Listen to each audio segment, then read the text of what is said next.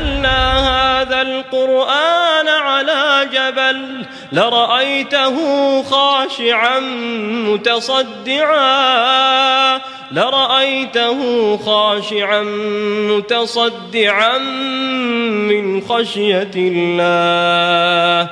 وتلك الأمثال نضربها للناس لعلهم يتفكرون.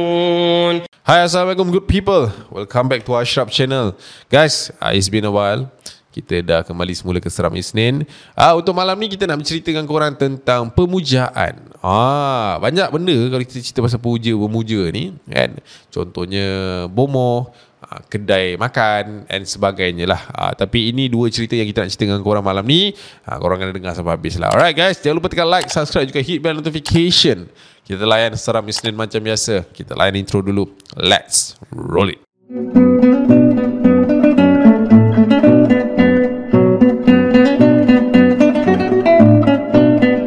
Okay guys, cerita yang pertama ni dihantarkan oleh Acap. Ah, kejadian ini berlaku pada tahun sekitar 2008. Oh, lama dah.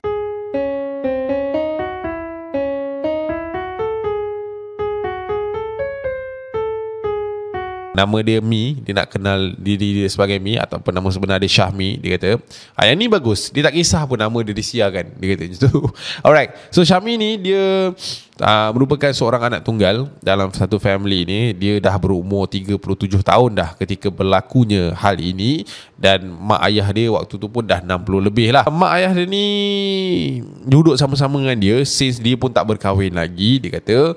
And dia merupakan seorang yang Orang kata apa? Uh, tak ada pilihan lain lah. Uh, Memang kena jagalah mak ayahnya. And ayah dia ni Kalau korang nak tahu Dia tak sihat sangat And dah tak kuat sangat berjalan. Sebab ayah dia punya umur pun Dah dah melangkau lebih kurang uh, 60 ke 70 macam tu lah. And while mak dia pun dah 60 Tapi uh, mak dia ni masih gagah lagi lah. Boleh berjalan apa semua Cuma bapak dia ni boleh berjalan Cuma tak kuat. Dia ni kata Dia ada impian Untuk membeli sebiji rumah Banglo tau. Uh, Dekat kawasan yang berada dekat area Ledang.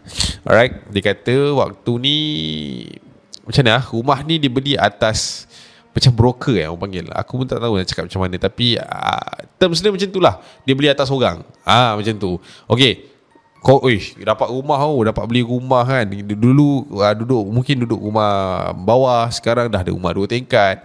Satu achievement baru lah. Of course lah kita sebagai anak kita nak benda tu kan. Okay, jadikan cerita dia dengan uh, mak ayah dia ni pindah ke rumah tersebut pada bulan Disember. Alright. Uh, biasalah barang-barang dia dibawa masuk sebab dia orang tinggal bertiga so barang tu tak ada banyak sangat. So dalam masa tempoh seminggu macam tu, uh, aku bawa masuk semua barang-barang yang aku ada cap. Aku cubalah dengan hikmat kawan-kawan aku apa semua, uh, kita orang try untuk masukkan. Maklumlah aku ni tak ada adik-beradik, kan? Okay. Selepas kami dah berkemas apa semua Ada kawan aku ni ingat kan? Dia kata oh, Biasanya kalau tempat baru Rumah baru ni Baiknya kita buat doa selamat. Dia kata macam tu uh, Lepas tu aku macam terfikirlah kan Nak buat doa selamat. Sebab aku last duduk rumah Yang aku duduk sebelum ni uh, Sebelum Aku membesar kat situ. So aku tak tahu Mak ayah aku buat macam mana kan. Tapi ayah aku pun ada cakap benda yang sama. So buat doa selamat apa semua. So malam itu uh, Aku decide Untuk buat satu uh, Doa selamat secara kecil-kecilan lah. Ada permulaannya Semua benda okey cap. Tapi Aku tak tahu nak kata benda ni seram ke tidak. Tapi Okay Rumah aku ni Fully furnished Yang penuh dengan aircon. Atas aircon Bilik aircon Dapur aircon Depan pun aircon. And masa berlakunya Keadaan uh, Apa ni Doa selamat tu kita orang buka lah semua aircon kan? Nak tetamu datang kita orang ada jemput orang masjid uh, yang area-area kat situ. Bila dia dah buat apa semua ustaz datang kan? Kita dah duduk apa semua kita orang nak buat bacaan yasin doa selamat sebagainya.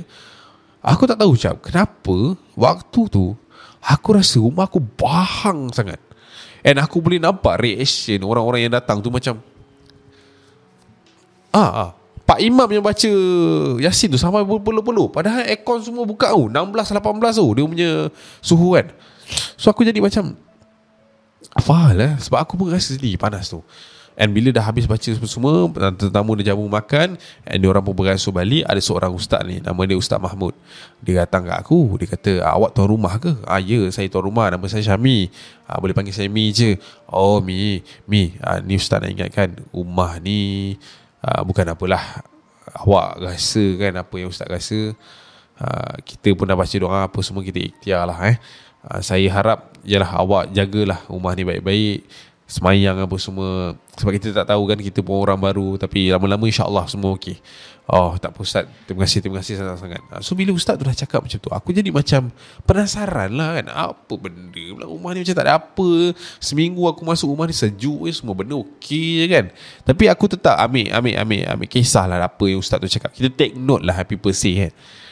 Malam tu settle cap. Kita orang dah kemas apa semua Member aku yang ada dekat situ pun Dah tolong kemas.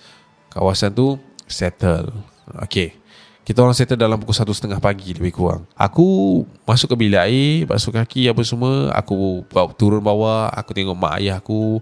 Uh, dia orang pun dah nak tidur. Mak ayah aku ni tinggal dekat tingkat bawah macam. While aku berada di tingkat atas. Bilik dekat rumah tu ada empat je. Uh, so mak ayah aku satu bilik, aku satu bilik lah. Lagi dua ni memang kita orang biar kosong lah. Uh, satu bilik ni bilik, bilik tetamu, and satu lagi ni bilik store. Uh, so ada empat bilik, kita orang asing lah kan. Sebab mak aku takkan aku nak duduk atas. Dia orang tua kan, bahaya kalau duduk atas. Aku dah settle apa semua, aku pun nak tidur macam. Okay, macam biasa lah. Kita dah penat macam. Apa benda jadi pun kita dah tak sedar dah. Tapi macam, dalam pukul dua setengah pagi macam tu, aku terjaga sebab Dekat luar tingkap aku tu Aku dengar bunyi angin kuat gila Dia macam Macam tu Aku pun macam Eh Aduh Dah nak hujan ke ni kan ha, Tapi waktu tu macam Aku terdengar juga Bunyi tingkap aku ni Macam diketuk Tang Tapi tak ada apa-apa yang pelik lah. Sebab Dekat rumah Luar rumah aku ni Ada satu pokok besar. Uh, and uh, dia punya ranting tu pun dah dah dah mencucuk-cucuk lah dekat dinding tu. Eh dekat tingkap tu.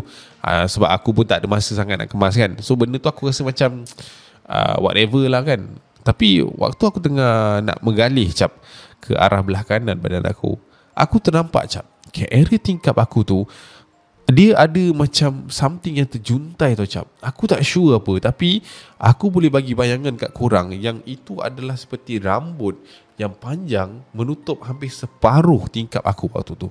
Aku pun tengok aku syaya. Uish, apa tu? Lepas tu aku teringat ustaz tu cakap macam tu. So aku cakap, oh, astagfirullahaladzim, astagfirullahaladzim, astagfirullahaladzim Aku pun selubung dan aku pun tidur cap Malam tu settle. Malam kedua, kami tidur Selepas seminggu aku berkemas apa semua. Siang macam biasa cap Kita orang busy berkemas. Ha, Aku pun bertiga je dengan mak aku Dengan ayah aku. Yang kemas biasanya aku dengan mak aku. Kita orang buatlah mana yang mampu. Malam tu dah penat cap Malam tu dah penat. Dalam pukul 9 lebih macam tu Aku dah terlelap dah. Sampailah satu ketika cap Aku terdengar sekali lagi Bunyi Ketukan tingkap tu. Dia macam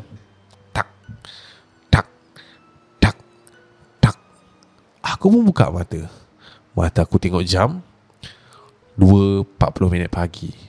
Aku tengok tingkap tu. And dekat luar tu aku nampak macam ada Macam mana angin lah. Angin ni memang tengah kuat lah. And bila aku tengok ke arah tingkap tu cap Aku ternampak sekali lagi Bayangan macam rambut tu Macam aku cakap tadi kan? Ada dekat area situ. Aku macam eh Apa benda ni kan? Sebab smart, eh, sebab pagi tadi Aku tengok dekat tingkap tu Tak ada benda tu Ah, tak tahulah bila malam nampak ke ada kotor ke kat situ kan. Aku pun bangun daripada katil aku untuk pergi tengok apa yang ada dekat area situ. So aku pun berjalan cap menuju ke tingkap aku. Okey, tingkap aku tu macam ni. Tingkap aku tu macam ni yang kau kena buka krap. Lepas tu kau kena tolak tu lah macam tu. And bila aku nak sampai ke arah tingkap aku tu cap, aku ternampak dekat hujung uh, pintu tingkap tu ada macam something yang menjala-jala tau. And bila aku syar, aku tengok Eh ini bukan ranting ni. Aku pun datang dekat. Aku datang dekat Aku pun pegang Benda alam yang menjala tu. Surface dia sama macam macam rambut kita. Ini rasa dia. Memang itu rasa dia. Aku dah tak sedar hati Aku macam eh ni rambut siapa kat sini ni Nah, aku pun tak tahulah Aku tak fikir panjang. Aku pun buka tingkap aku tu Aku nak tengok Apa yang ada kat kawasan tu lah. Mana dah tahu ada benda-benda yang tertinggal ke apa kan. So aku pun menjenguk ke arah kiri Dan ke arah kanan. Ah, Tak ada apalah aku nampak. Cuma yang aku nampak Just pokok besar tu And then ah, Suasana lah kan Rumah aku kiri kanan kan. Tak ada apa. Lepas aku pun tengok rambut tu Aku tengok rambut tu Dia macam ke arah bawah bawah uh, satu batu tau yang dekat ada area tingkap aku tu. So aku pun menjengah lah cap nak tengok dekat bawah tu. And bila aku jengah cap, no, dekat bawah tu, aku ternampak ada satu makhluk warna hitam muka dia yang aku nampak mata dia lah warna putih tapi muka tu hitam gila. Tengah pandang aku berkelip. Ui, waktu tu aku tak fikir banyak ah. Memang terperanjat lah. Gila kau. Aku tak tahulah apa perasaan tu aku, aku waktu tu And aku berlari Aku nak berlari keluar daripada bilik aku tu lah. Takut punya pasal And bila aku keluar macam Daripada bilik aku tu Dekat sebelah bilik aku tu Ada satu bilik store tau And aku terdengar dalam bilik store aku tu Ada bunyi macam Macam barang bergali-gali dekat dalam tu. And waktu tu aku jadi takut Aku jual Aku masuk balik dalam bilik aku. And bila aku masuk balik dalam bilik aku Sebab apa? Aku nak ambil telefon aku Aku nak call ustaz tu. Ustaz Mahmud semalam Dia ada panggil nombor telefon. Dia kata kalau apa-apa jadi Call dia. So aku pun dial nombor dia And then aku try call. Aku try call Try call Try call Tak dapat. Try call Try call Try call Tiga kali Tak dapat-dapat Ha, waktu tu aku tak, tak tahu lah nak buat apa. Apa yang aku fikir waktu tu cap Aku nak pergi rumah ustaz tu malam ni juga. Aku pun pergi dekat uh, area bilik aku tu. Ada satu kotak kunci. Aku ambil kunci kereta Kunci rumah. Aku terus berlari turun bawah. Pergi masuk kereta Tum, lock. Aku pun start kereta. Aku start. Kereta boleh start lah. Biasa cerita tu kereta tak boleh start kan? Tapi kereta dia boleh start So aku pun nak gerak lah pergi rumah ustaz aku. Eh tapi bila aku nak tergerak tu cap Aku pun teringat Mak ayah aku dalam rumah tu lagi. Kan apa-apa jadi kan? Ayah kan? Takkan aku nak lepas diri seorang pula? Aku pun tak fikir banyak cap. Aku keluar daripada pintu kereta aku. Aku masuk balik dalam rumah tu Nak pergi angkat mak ayah aku tu Pergi kat rumah ustaz tu. Ha, So apa-apa jadi Biar dia dekat tempat ustaz tu. And bila aku masuk dalam rumah cap Aku buka je pintu tu Aku nampak Mak dengan ayah aku tu Tengah berjalan Daripada bilik dia Nak keluar juga Waktu tu Eh, dah lah. Bapak aku tu jalan perlahan Terbungkuk-bungkuk. Lepas tu mak aku macam tengah papah Dia nak bawa keluar lah. So aku pun berlari lah ke arah dia Macam mak, mak, mak nak pergi mana ni? Uh, mak, mak, mak ikut, mak ikut, mak ikut Mi lah. Mi, Mi nak pergi rumah ustaz ni. Uh, uh, kita, kita, kita, kita sekali, kita, kita sekali. Lepas tu mak dengan ayah dia pandang dia. Angguk Angguk. Ah okey okey okey. Jom jom jom jom jom. Ah pun, dia pun angkat lah. Um, Ayah dia Mak dia Bercepatkan langkah And then masuk dalam kereta. Dia letak dua-dua tu kat belakang. Dia tutup. Tum tum bum, bum, Dia tu gerak. Pergi rumah ustaz tu. So dia pun drive Pergi rumah ustaz tu. Rumah ustaz tu punya perjalanan pun Agak seram juga. Sebab kau kena masuk Macam uh, hutan sikit. Kat depan tu ada kuburan Melayu sikit. Baru jumpa rumah ustaz tu. Bila aku dah sampai Dekat rumah ustaz Mahmud tu Aku pun berhentikan kereta. Aku pun bagi salam. Assalamualaikum ustaz Assalamualaikum Ustaz. Assalamualaikum. Ustaz tu pun keluar Daripada pintu rumah dia. Aku pun cakap Ustaz Ustaz tolong saya Ustaz. Rumah, rumah saya kena ganggu Ustaz. Ustaz tolong saya Ustaz. Uh, Kamu Kamu kamu datang Pukul berapa ni? Tak tak tolong saya Ustaz. Saya, saya emergency sangat. Rumah saya tu tadi Saya, saya nampak Saya tak tahu nampak apa Ah, ah, ah okey okey okey okey. Ah, marilah marilah kita ke rumah awak dulu. Tapi tapi ustaz, kat rumah ustaz ada siapa tak boleh boleh jagakan mak ayah saya ni sebab saya risaulah kalau dia kat rumah tu apa-apa jadi. Mak ayah kamu kat mana? Ada ada ada ustaz kat belakang, kat belakang. Ah, ustaz tu kata, ah, suruhlah dia orang keluar. Ah, okey kejap, kejap, kejap. So aku pun berjalan daripada uh, ustaz tu pergi ke belakang pintu uh, kereta aku. Aku pun buka pintu kereta aku cap nak bagi mak ayah aku keluar lah. And waktu aku buka pintu tu cap, Aku terperanjat gila Sebab Dekat dalam kereta aku tu Tak ada orang langsung jam Tak ada. Sepanjang perjalanan 3 km tu tadi Aku siap bercakap lagi dengan mak ayah aku Sebab aku cerita dengan dia apa yang jadi. Patutlah dia orang tak bercakap apa-apa. Aku tak tahu aku bawa siapa. Eh, Waktu tu aku pun pandang ustaz tu Ustaz tu kata dah jom cepat Ha, aku pun bawa ustaz tu balik ke rumah Sampai je ke rumah cap Ustaz tu aku cakap dengan dia Benda tu terjadi ke atas. Ha, Ustaz tu pun naik atas. And aku pergi kat uh, pintu bilik mak ayah aku lah. Aku takut cap Sumpah aku takut. So cap aku waktu tu pergi ke arah bilik mak aku And aku cuba try buka pintu dia. Aku pusing tombol dia kunci cap ha, Ini pelik dah Sebab mak ayah aku ni jarang kunci bilik Sebab dia nak tidur apa semua kan Sebab apa-apa jadi senang. And waktu tu berkunci So aku dah macam Eh kunci pula. Aku nak try buka Memang tak boleh cak. Aku dah try banyak kali Tak boleh. Aku pun berlari pergi atas. Aku jumpa ustaz tu. Ustaz tu tanya aku kat mana? Aku tunjuklah kawasan bilik aku tu. And bila aku tunjuk kawasan bilik aku tu Ustaz tu tengok Ustaz tu kata memang Bilik ni ada something. Lepas tu ustaz tu tanya aku Dekat dalam rumah ni bilik mana? Je awak tak buka lagi. Ada ustaz bilik yang ini? Ah, bilik sebelah bilik aku tu Bilik store tu. Memang aku tak pernah buka cap Lepas tu ustaz tu kata dengan aku ah, Kata buka Aku pun ambil lah kunci. Ambil kunci sebab aku tak pernah buka pintu tu kan. Aku pun cocok kunci aku dekat tombol pintu tu. And aku pusing. Eh Pintu ni tak berkunci pula. Sebab selama aku kat dalam ni Pintu tu berkunci. Aku buka pintu dia tak berkunci pula. Allah apa benda pula ni kan? So aku pun buka pintu store tu. And waktu aku buka pintu tu, store tu cap Dekat dalam uh, store tu Ada macam satu potret tau. Potret besar gila Petak Dekat area macam dinding. Tapi dia dah macam dalam, dah tanam dengan dinding tu. Aku tak tahu macam mana nak cakap. Tapi macam tu lah situation dia. Tu ustaz tu macam Tengok ustaz tu cakap Saya rasa inilah dia punca dia. Awak Tolong ambilkan saya air Dengan pisau. Waktu tu dia kata ah, Okay Aku pun turun ke bawah Aku ambil air Aku ambil pisau Aku bagi ke ustaz tu. Ustaz tu pun ambil air tu Dia baca-baca Dia genjiskan Dekat area potret tu. And waktu dia genjiskan area potret tu cap Potret tu Dia macam Macam mana? Aku boleh nampak Seolah-olah mencair tau. Dia dakwat tu jatuh Apa semua. And dia genjis-genjis And lepas tu waktu tu Ustaz tu kata Cuba awak tikam Mana-mana bahagian Potret ni. Cuba awak buat. Aku pun tikam Aku tarik Tikam aku tarik. And waktu aku tengah tarik tu cap Di sebalik potret tu Aku ternampak Ada satu patung Macam patung voodoo tau Tapi kecil je Dekat belakang. Dekat belakang uh, potret tersebut lah. Waktu aku tengah carit Carit carit carit carit Potret tu Tiba-tiba cap Aku terdengar bunyi macam ni. Mi Buat apa tu? Itu suara mak aku. Aku pun keluar daripada bilik tu And aku pergi jengah dekat area situ. Eh Mak aku kat bawah tangga lah. Pintu tu dah boleh buka lah.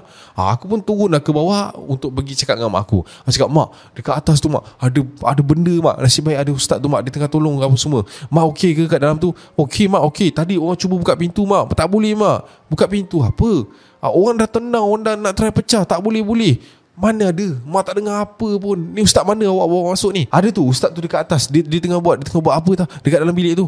Ustaz mana? Ada dekat atas. Ha, Waktu tu aku pun bawa mak aku pergi ke atas Untuk menik- tengoklah keadaan bilik tu. Aku nak tunjuk kat dia Dalam potret tu ada apa semua Sebab kita orang memang tak pernah nampak. And bila sampai je dekat pintu bilik store tu Syab Mak aku tu tanya aku Ustaz mana? Ni lah ustaz. Ni Mi kamu ni ustaz mana Mi Kejap, kejap, kejap, kejap. Aku pun berlari ke arah bilik aku untuk periksa. Mana tahu ustaz tu kat dalam tu kan. Tak ada kan. Ustaz mana awak bawa ni Mi? Allah risaulah mak ni. Tak, tak, tadi. Dah, dah, dah, dah, dah. Turun, turun, turun, turun, turun, turun. Kita duduk, duduk, duduk, kejap, duduk kejap. Ha, waktu tu mak aku buka semua lampu dekat dalam rumah aku tu. Ha, dia suruh aku duduk. Waktu tu dah 3 pagi, cap 3.40 macam tu. Dia bagi aku segelas air, aku minum. Waktu tu memang aku peluh-peluh gila cap. Aku try call ustaz tu sekali lagi. And waktu ni dia jawab. And aku cakap lah dengan ustaz tu yang rumah aku ni kena kacau. And ustaz tu just cakap dia on the way. Dia sampai dalam lebih kurang 20 minit lepas tu. Uh, dia try lah cuba buat apa yang dia boleh buat dekat dalam rumah tu. And dia nasihatkan kami untuk tinggalkan rumah tu dalam seminggu lebih macam tu. And aku pulang ke rumah yang lama. Uh, sementara ustaz tu buat kerja dengan tim dia dekat area situ. And Alhamdulillah lah cap lepas je kejadian tu berlaku aku cerita semua benda yang terjadi malam tu kat ustaz. Ustaz kata benda tu biasa. Benda tu biasa memang dia nak dia nak manipulasi kau and Alhamdulillah lah rumah tu sekarang semuanya okey lah sebab semua benda dah buang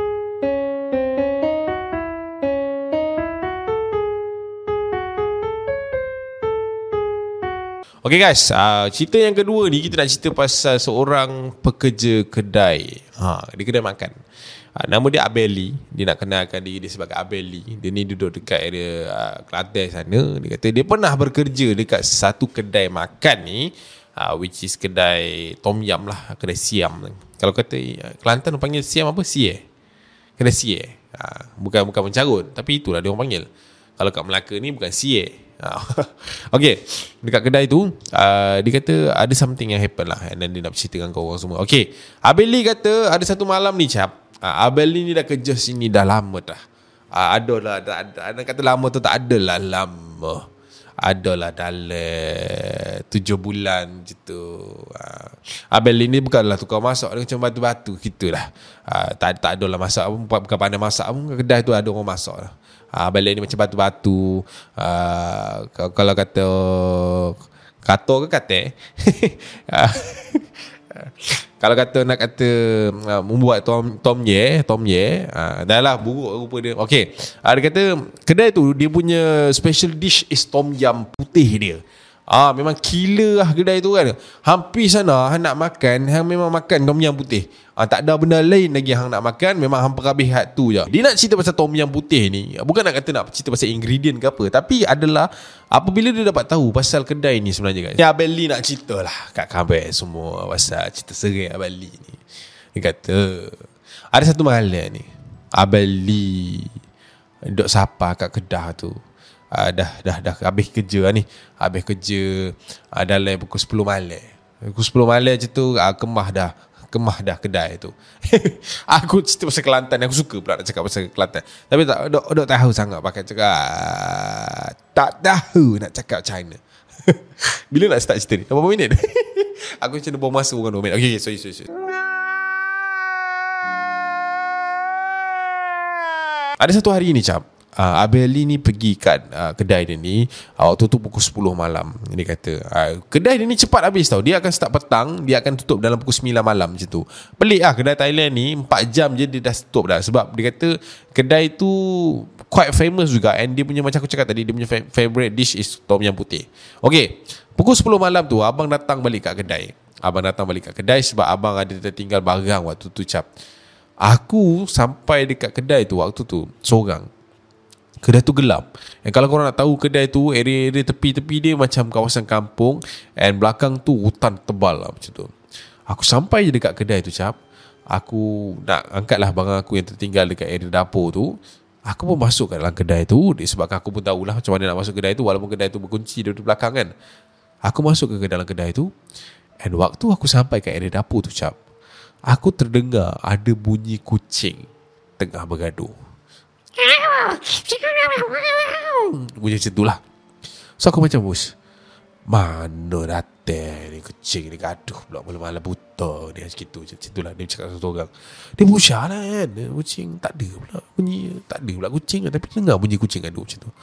So aku pun tak ada fikir banyak lah. Aku pun angkat barang aku tu And aku nak keluar daripada kedai tu. And waktu aku nak keluar daripada kedai tu cap Aku terdengar sekali lagi bunyi kucing tu bergaduh Tapi kali ni cap Bunyi kucing gaduh tu datangnya daripada Dekat dalam kedai. Aku macam eh mana datang pula kucing ni kan? Aku pun tak tahulah waktu tu aku fikir apa Tapi aku nak cari juga bunyi kucing tu datang dari mana. So aku pun pusing ke arah belakang kedai Untuk tengok bunyi tu datang dari mana. And waktu aku pusing ke arah belakang kedai tu cap Aku ternampak Dekat belakang kedai tu Ada satu Macam Macam mana aku nak cakap? Ada satu papan panjang tau Papan panjang yang aku tak pernah nampak Papan ni kat sini. Aku pun jadi, jadi, jadi pelik lah. Aku pun jadi pelik. Tapi waktu tu aku tak nak lah Mandai-mandai kan Nak pergi buat apa waktu tu. Aku macam Tengok papan tu macam ah, Tak ada apa ni. Ah, Balik lah. Malah nak fikir kan. And aku pun keluar daripada area kedai tu And aku nak pergi ke arah kenderaan aku. And waktu aku berjalan menuju ke keluar daripada kedai tu cap Aku ternampak ada kelibat seorang lelaki berjalan daripada arah belakang aku menuju ke kedai tu. Aku pun toleh lah. Eh, mu nak gimana tu? Dia tanya orang tu. Tapi orang tu tak bawa, tak, tak cakap banyak. Dia jalan je sampai belakang. Eh, mu nak gimana deh malam-malam ni? Kat kedai orang ni buat apa tu? Yang buat nanya kat orang. Nak, nak, nak niaga ni. Dia kata macam itulah. Ha, yang buat nanya kat orang lah nak berniaga kan. Mana tahulah biasalah kan kita berniaga ni mesti ada orang dengki apa semua. So waktu tu cak aku tak fikir banyak. Aku pun berlari pergi ya, menuju ke arah lelaki tersebut. Tetapi apa yang buat aku heran waktu tu, lelaki tu berjalan dia lepas daripada kedai tu and berjalan terus nak masuk hutan. Setahu aku dekat dalam hutan tu tebal tak ada apa pun. Tak ada apa. Dia kata Tebal hutan tu Dalam tak ada apa-apa Tapi budak lelaki ni berjalan Seolah-olah pergi ke arah Ke arah uh, Itulah Hutan tu. Aku pun jadi pelik. Aku pun berhenti Dekat area belakang kedai Dan aku cuba perhati. Brother ni nak pergi mana sebenarnya kan? Dan waktu tu Syab Aku terperanjat gila Sebab Masa aku tengah perhati Brother tu berjalan. Tiba-tiba aku nampak brother tu membongkok Syab. Dia membongkok And then dia jalan. Dia jalan depan sikit lagi Dia bongkok lagi Dia jalan depan sikit lagi Dia bongkok lagi cap Sampai ke satu tahap Dia sam- nak sampai ke hutan tu cap Dia jalan merangkak cap Dia jalan merangkak And then dia masuk Dekat dalam hutan tu Aku dah jadi tercengang kat situ Aku macam huh? What is going on? Apa tu? Uish tak boleh jadi ni Dia kata waktu tu. Ha, Memang dia takut gila lah kan. So aku tak fikir banyak lah cap. Aku pun pusingkan badan aku Untuk patah balik ke kereta aku. Eh waktu aku tengah pusing badan aku tu cap Aku ternampak dekat depan aku tu Ada banyak gila mata cap. Kau boleh nampak tak kucing Bila malam mata dia jadi apa? Bersinar kan? Dekat depan aku tu Banyak gila. Banyak gila kucing kat depan tu. Aku macam Aku macam kena tekep, macam kena kepung Macam kucing bawa geng gangster dia. Ah, Tapi memang banyak gila mata kat situ. Waktu tu aku dah terkelu dah cap. Habili tak tahu dah nak buat apa. Kaki lembik sudah ni. Lembik belaka dah ni. Dah lembik dah kaki dia kata. Dia tengok mana datang pula kucing banyak-banyak ni? Dia kata macam tu kan. Dia pun pejam mata. Waktu tu dalam ni macam Abang Joey cakap lah Dah bicam mimi Bicam mimi dah ni. Dia nak baca Memang dah tak boleh apa semua. Memang goyang gila lah. Tapi dalam dalam hati dia Dia kata dia tak kacau tempat orang. Uh, Dia dia just nak balik je lah. Bila dia buka mata Dia kata Keadaan tu Dah okey. Dah gelap. Dah tak adalah kucing-kucing tu tadi. Tapi apa yang dia nampak had, Hanyalah ada seekor kucing Yang datang daripada belah kiri kedai dia berjalan nak menuju ke kanan. So aku pun macam lega sikit tapi aku pun tengoklah gerak geri kucing tu. Aku pun pergi ke arah kucing tu and aku tengok dia nak pergi ke arah mana. And bila aku tengok kucing tu cap dia berjalan-jalan and then dia berhenti dekat area papan yang aku cakap tu tadi. Aku pun pergilah ke area papan tu. Aku pun tengok kucing ni duduk kat situ dia pandang je aku. Aku macam eh apa benda kan? Apa benda ni kan? Kenapa jadi macam ni kan? Tapi tak tahu aku waktu tu cap hati ni terdetik nak pergi tengok dekat bawah papan tu ada apa. Aku pun tarik papan tu ke atas. Waktu tu cap aku tak tahu nak cakap apa. Sebab dekat dalam papan tu dia macam satu kotak tau dekat bawah tu ada kepala kucing. Dalam 6 ekor, 7 ekor. Kepala je. Ha, dalam tu. Kepala kucing, kepala kucing, kepala kucing, kepala kucing, kepala kucing. Aku dah jadi macam Allahu Akbar. Allahu Akbar. Aku pun tutup balik kotak tu And waktu tu cap Aku terdengar Ada something Yang macam tengah berjalan ke arah aku. Dia macam cik, cik, cik, cik, cik, cik. Kan belakang tu hutan kan? Aku pun toleh lah cap. Bila aku toleh cap Aku ternampak ada seekor makhluk yang besar juga. Dia macam rimau tau.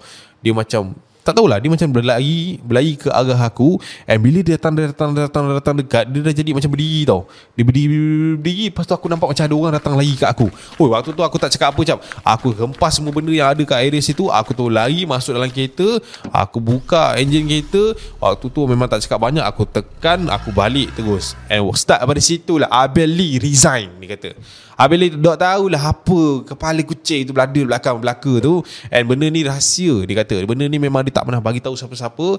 And sampai ke hari ni dia kata keturunan Abel Ali tak pergi makan kat kedai tu. Popular mana pun kedai tu Abel Ali tak pergi makan. Dia kata macam itulah so itulah cerita daripada Abel Ali. Takut. Kan? Dia buat kolektor kepala kucing tu. Dia buat kitchen ke apa. Tak tahulah. Abel Ali pun tak tahu Sebaik Abel Ali tak naik boat ah, So itulah dia guys. Cerita yang dikongsikan uh, kepada kita uh, dua cerita yang berbeza. Uh, dari segi konsep pembujaan tu aku tak faham sebenarnya. Uh, potret tu apa benda dia pun tak bagi tahu rumah tu siapa. Yang Abel ni pun terjumpa kucing. Sebab bila cerita pasal pemuja air ni? Bila cerita pasal permuja bila cerita pasal pemujaan ni dia sangat halus dan awak tak tahulah apa yang apa yang diorang deal. Kan? Biasa kita tengok dalam filem ada yang keminian bagai kan. Tapi sebenarnya is more deeper than that. So benda ni pun boleh berkaitan dengan aib dan sebagainya. So aku rasa better kita tak nak ambil tahu sangat just sambil pengajaran. And yep uh, Acak rasa cerita dia sampai sini saja. Uh, Acak harap korang semua terhibur. And kita jumpa di video akan datang. Akan datang I see you when I see you. Assalamualaikum. Bye